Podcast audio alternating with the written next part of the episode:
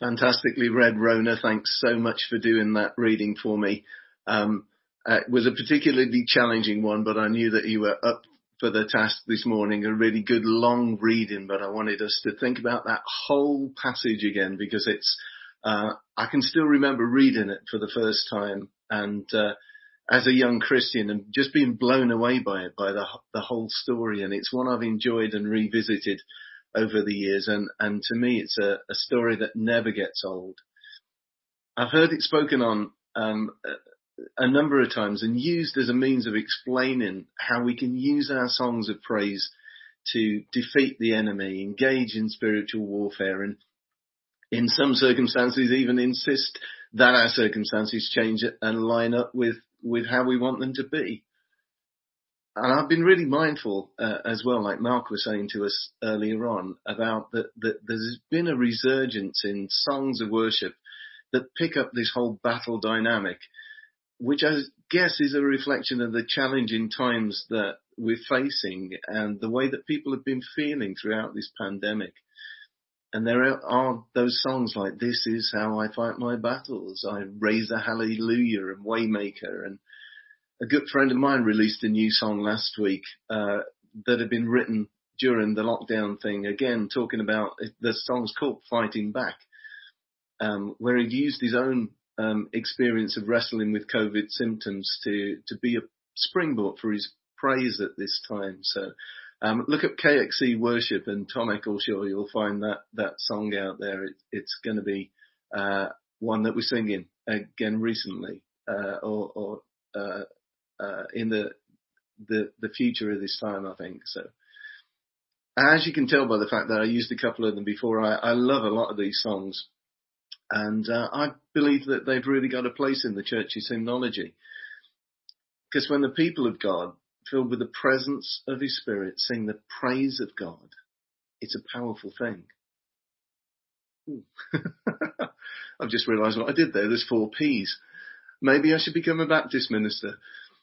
Uh, oh, right. Okay. Wait. Um, I'm also aware though, sorry, I distracted myself then, that if we're not careful, we use these songs in a way that suggests that actually, if you have a problem, all you've got to do is sing at it and it'll go away. And so this morning, at least for some of the time together, I want to remind us of all that went on in this passage, why it was that victory was won, and most importantly, who it was that stepped in to turn the impossible situation around. But let's start by thinking a bit about praise and warfare. We talk a lot about praise and, uh, praise and worship, but let's think for a, a minute just about praise and warfare and what we're saying and what we're not saying when we talk about this subject. And I'm going to start by thinking about some of the things that happen as God's people praise and worship Him and some of the things that don't. And the first thing I'd say is this, that, that God's not affected by our worship. And by that I don't mean he's unmoved by it. That'd be crazy. But what I do mind, mean is that he's not reliant on it or in need of it. He doesn't cease to be God if no one worships him. And he's in no way added to or improved on if we do. You see, he is the all-sufficient, constant, sovereign, omnipotent, omniscient, eternal, creator, sustainer, yesterday, today, and forever the same. The one who doesn't change, who's complete in and of himself. He lacks nothing. He possesses everything. He's the totally self-sufficient one. Everything else finds its source in him. In him all things hold together and have their meaning, the scripture says. So when we worship it, it's important to remind ourselves that God's not altered or changed in any way. Our true and authentic worship merely mirrors and declares the truth of who He already is. And the second thing I want to think about is this, that God is not persuaded by our worship. Our God's not a God who must be aroused from his slumber or distracted from his other activities or persuaded to meet our needs in some way. He's not the God of the prophets of Baal that Matt was talking about the other week who needed to slash themselves with swords and spears and shout and dance themselves into some religious frenzy in order to get his attention. Neither is he the God who can be persuaded to do our bidding by any amount of flattery or adoration or singing or long-winded praying. There's no way to wheedle God into doing what we want him to do. And there's no way to twist his arm into performing for us either. And there simply aren't any magic keys or ritual practices or charismatic giftings that instantly unlock his favour towards us, and he can't be bribed or coerced in any way. And it's important to remember as well that God's not some kind of talisman that can be held up to our problems that ensures the victory for us in the face of our enemies. In fact, when the people of God tried to use his presence over the mercy seat of the ark as a uh, as a way of uh, uh, ensuring their victory over the Philistines, God famously chose for the other side and sent his ark off into captivity. You see, you can't simply invoke the name of Jesus and assume that everything's going to go your way.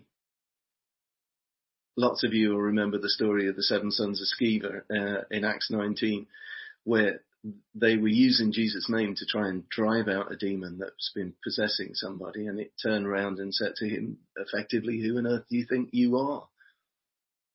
Jesus I know, Paul I know about, but who are you? Before it, it beat them senseless and chased them out of the house stripped naked. So we need to be careful and respectful about how we use the name of Jesus and not get drawn into the, the idea that somehow we can manipulate him into doing what we want. And the next thing I'd say is this, that, that, that God is not enabled by our worship. He's not reliant on us doing the right thing before he can do the right thing. He's not dependent on us doing our part before he can step in and help. It's not by us creating an atmosphere of praise and worship that he's somehow then able to respond and he's certainly not forced to respond just because we did all the right things. I had a conversation with a friend of mine who's a fabulous musician and worship leader in, in another church. And, um, he was bemoaning the fact that his band could produce music that sounded exactly like the professional recordings that the songs that they were singing and yet still somehow there was something lacking in the spiritual dynamic of their worship times. And as someone who, who shares in that privilege of, of leading worship, it was a conversation that actually disturbed me quite a bit because it suggests that somehow if we craft our music carefully and we push ourselves creatively and we become really professional, then somehow God must respond to the hard work and the effort that we've put in and the beauty of the sound that we've made. The truth is that actually it's very often that God's power is made perfect in our weakness. And the scriptures exhort us to make the most of our gifts and to do the best that we can with what we got and to play skillfully. But it's worship that comes from the heart that really makes a difference to God, not the beautiful sound that we make. And we need to be really careful to ensure that actually what we're doing is bringing God a heart of worship so that he is honored and he is blessed in a way that he deserves, not so that we enjoy a greater sense of experience and intimacy with him in our worship. God deserves the best that we can bring him, whatever we get back. So some of you may ask if, if all of that's true, that God's not affected by or persuaded by or enabled or permissioned by our worship, what's the point? But the fact that God remains unchanged by our actions doesn't mean he's aloof or removed from us. It doesn't mean that he doesn't care. The truth is that he's both delighted and responsive to our worship. And in fact, when Jesus met the Samaritan woman at the well, he declared that his Father seeks those that will worship in spirit and truth. It's possibly the only thing that the scriptures depict Father God as actively seeking out. So I want to ask a couple of questions this morning about what does our worship affect if it doesn't change God himself? It's a great question, and the truth is that potentially absolutely everything else in all of creation is affected when we worship. You see, when God made mankind, He made us with a capacity and a capability to worship and honor Him and love Him in a way that sets and confirms an order to creation. It acknowledges the Creator as the central focus of all things. See, our God's the God around whom everything else orbits.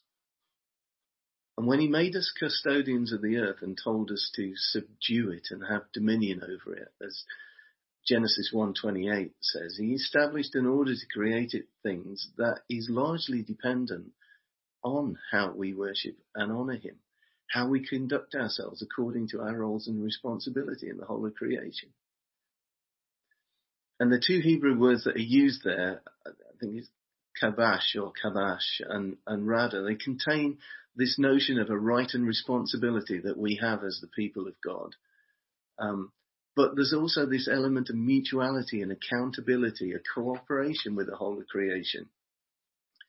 And it's, it's a rule that we exercise that's meant to be both benevolent and kind.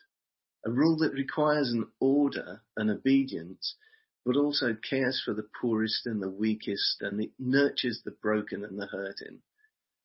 When we orientate ourselves and our place in the universe towards God in worship and seek to fulfill our calling in the earth, as an offering of worship to Him, we re-establish that order and that pattern to creation where everything lines up with its sovereign and His will, His purpose. His rule is confirmed in such a way that everything, all creation, is reminded that it's good in its origin, it's ordered It's the way that God intended it. Just like he declared in the beginning over creation, it's good in its original shape and its pattern. Um, so when I'm talking about worship in this kind of way, of course, I'm not just talking about sung worship.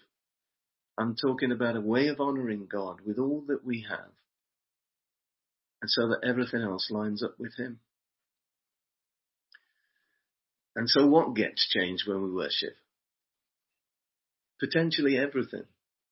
Because when everything's rightly ordered in the way that God intended, with everything ordered again around him, everything starts to fall into line and his will and his purposes and his goodness, his kingdom pours out again.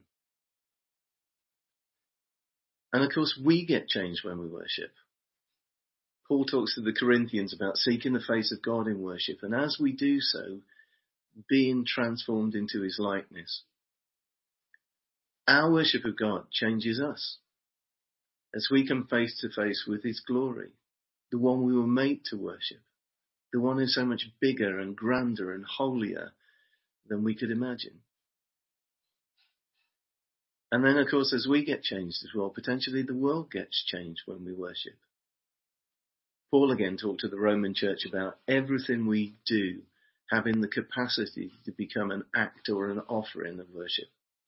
Romans 12. I love the message translation of this. Let me read it to you. So here's what I want you to do, people of God. God helping you. Take your everyday, ordinary life. You sleeping, eating, going to work and walking around life and place it all before God as an offering. Embracing what God does for you is the best thing that you can do for Him. Fix your attention on God. You'll be changed from the inside out. Readily recognize what He wants from you and quickly respond to it. God brings the best out of you, develops well-formed maturity in you. And so if everything we do, even the ordinary, and the everyday can become an offering of worship, it means that everything around us, all the bustness, all the brokenness, all of the worn out and the wrong, all of that can be redeemed and renewed as we bring it before Him as part of a lifestyle of worship. And the other thing I want to mention this morning is that it's true. Spiritual warfare happens and the spiritual realm gets changed. You know, how do you break the oppression of darkness? How do you defeat the enemy in this world? One of the best things you can do is stand against him and declare the truth that Christ has already defeated him. Paul again talked about him having disarmed the powers and authorities. He, that's Christ, made a public spectacle of them, triumphing over them through the cross. And so when we worship, when we celebrate, when we sing our songs of praise and adoration, when we declare the truth of all that God has done in Christ, we force even principalities and powers in the heavenly realm to acknowledge that it's true. God's done this. That even death is defeated and Christ is Lord of all. Amen. They're forced to say. The kingdom of God comes and creation lines up with the rule of its king as we worship and as we acknowledge that he is on the throne. But because of that, it's not directly our worship. It's not our songs that overcome the enemy. If somehow singing was going to frighten him off. Although I have been in some churches where it was eminently possible that that was the case, that almost everybody was frightened off by the singing. But it's the sung and declared truth of all that the Lord has done that forces all to acknowledge that He and He alone is worthy and that victory is ensured because He's already won the final battle. I've read the end of the book, as the saying goes. We win. But let's go back to this passage this morning and just think about a few things, remind ourselves of, of some of the lead up to this astounding victory and, and then, then see what was going on. How did this triumph for God's people come about? And it starts with the news of impossible odds. A huge army joining forces to destroy God's people and take back the land he promised to them. And of course, whenever you're faced with that kind of situation, there's the initial concern and the consternation that that news brings with the realization that this is a situation beyond Judah's power to resist. We're all facing uncertainty at the moment. Have you ever faced or are you facing those odds that you know you can't fix yourself? I know that I've been in that place and it's a scary place to be. But it's what you do in that scary place that makes a difference. So in this passage, the king takes the lead and he calls the people to a national day of prayer and fasting and he gathers them before the Lord at the temple. They remind themselves and the Lord that he promised to always have his attention on this place like we heard in Solomon's prayer at the dedication of the temple a few weeks ago. They accept that they can't deal with this unless God intervenes and they humble themselves, which is key. They turn to him and they call on the one who gave them their inheritance and they confess that they don't know what to do, but their eyes are on him. What a fantastic way to worship. They don't even presume to tell the Lord how to fix this for them. They just acknowledge him and ask that he hears them and provides for them in the solution. How many of us are really quick to tell God how to fix our problems for us, what we want Him to do, how we want Him to answer. But the solution to most of our problems is found in surrendering to Him and asking Him for His wisdom and insight. So God hears them like He promised He would. His ear is attentive to their prayer at this temple. And he reveals his plan through a prophetic word. Don't be frightened of them. You'll not have to fight this battle. The battle is the Lord's. And then again, Jehoshaphat and the people respond in worship. God's spoken through his prophet and they've heard and acknowledged the word of the Lord.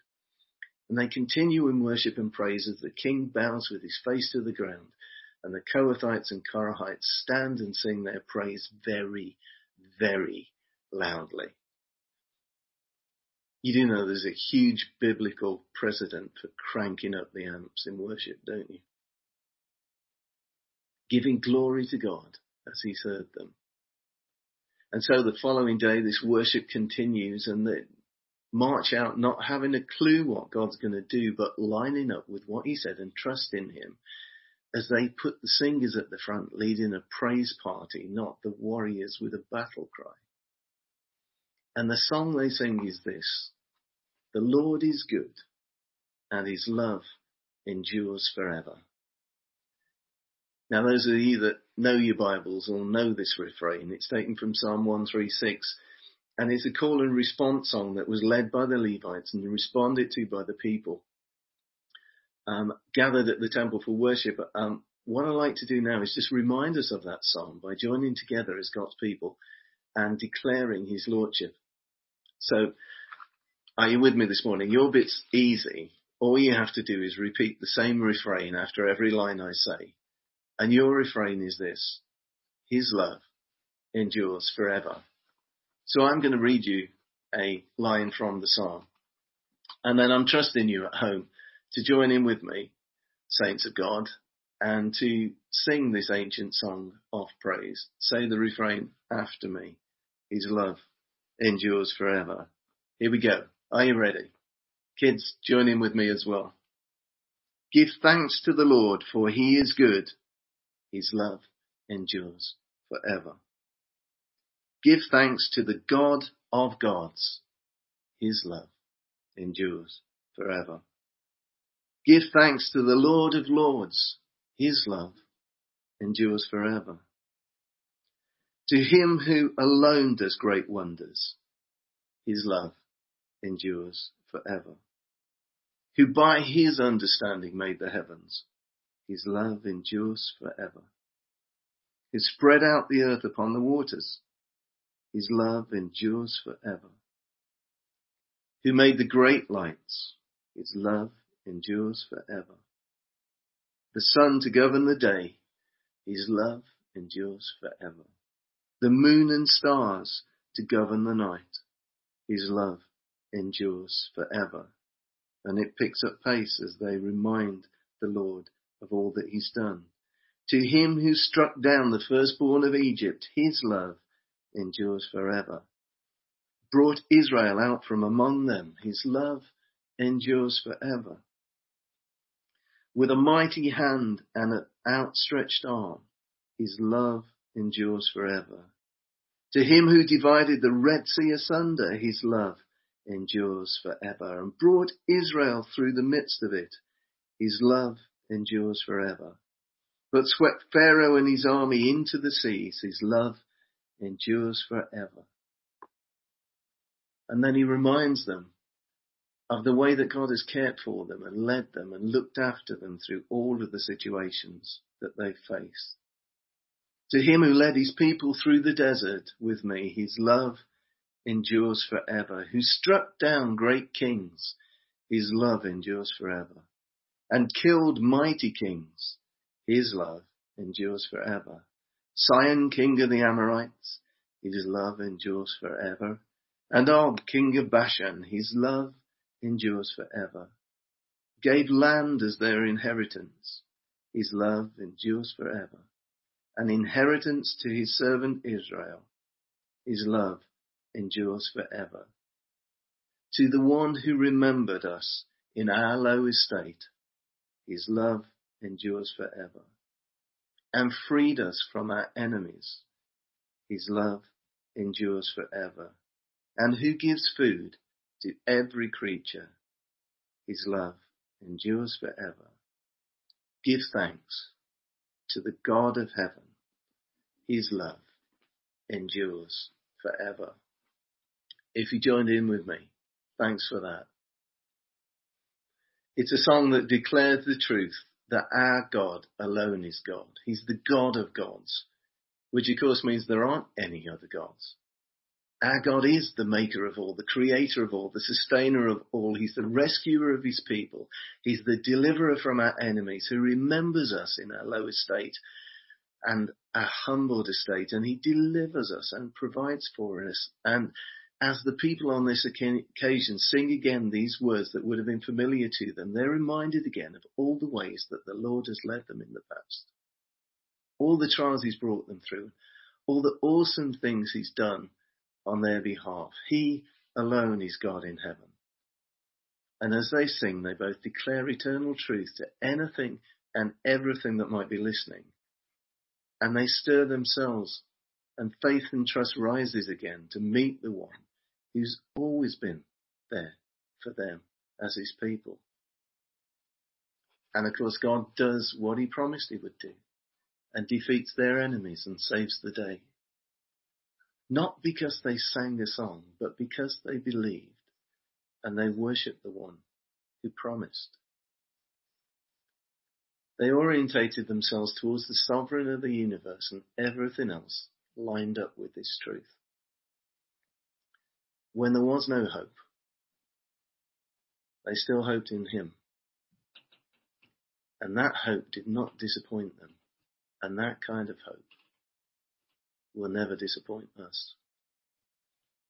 So I'm just going to close with this thought. This is how I fight my battles.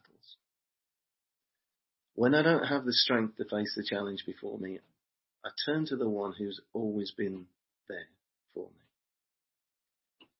I acknowledge that I don't know what to do, but I honour the one whose ear is always attentive to my cry, and I declare his greatness and his glory, and I trust him to fight for me. Because I know the Lord is good, and his love endures forever. Let's pray together, and then we're going to worship together in song.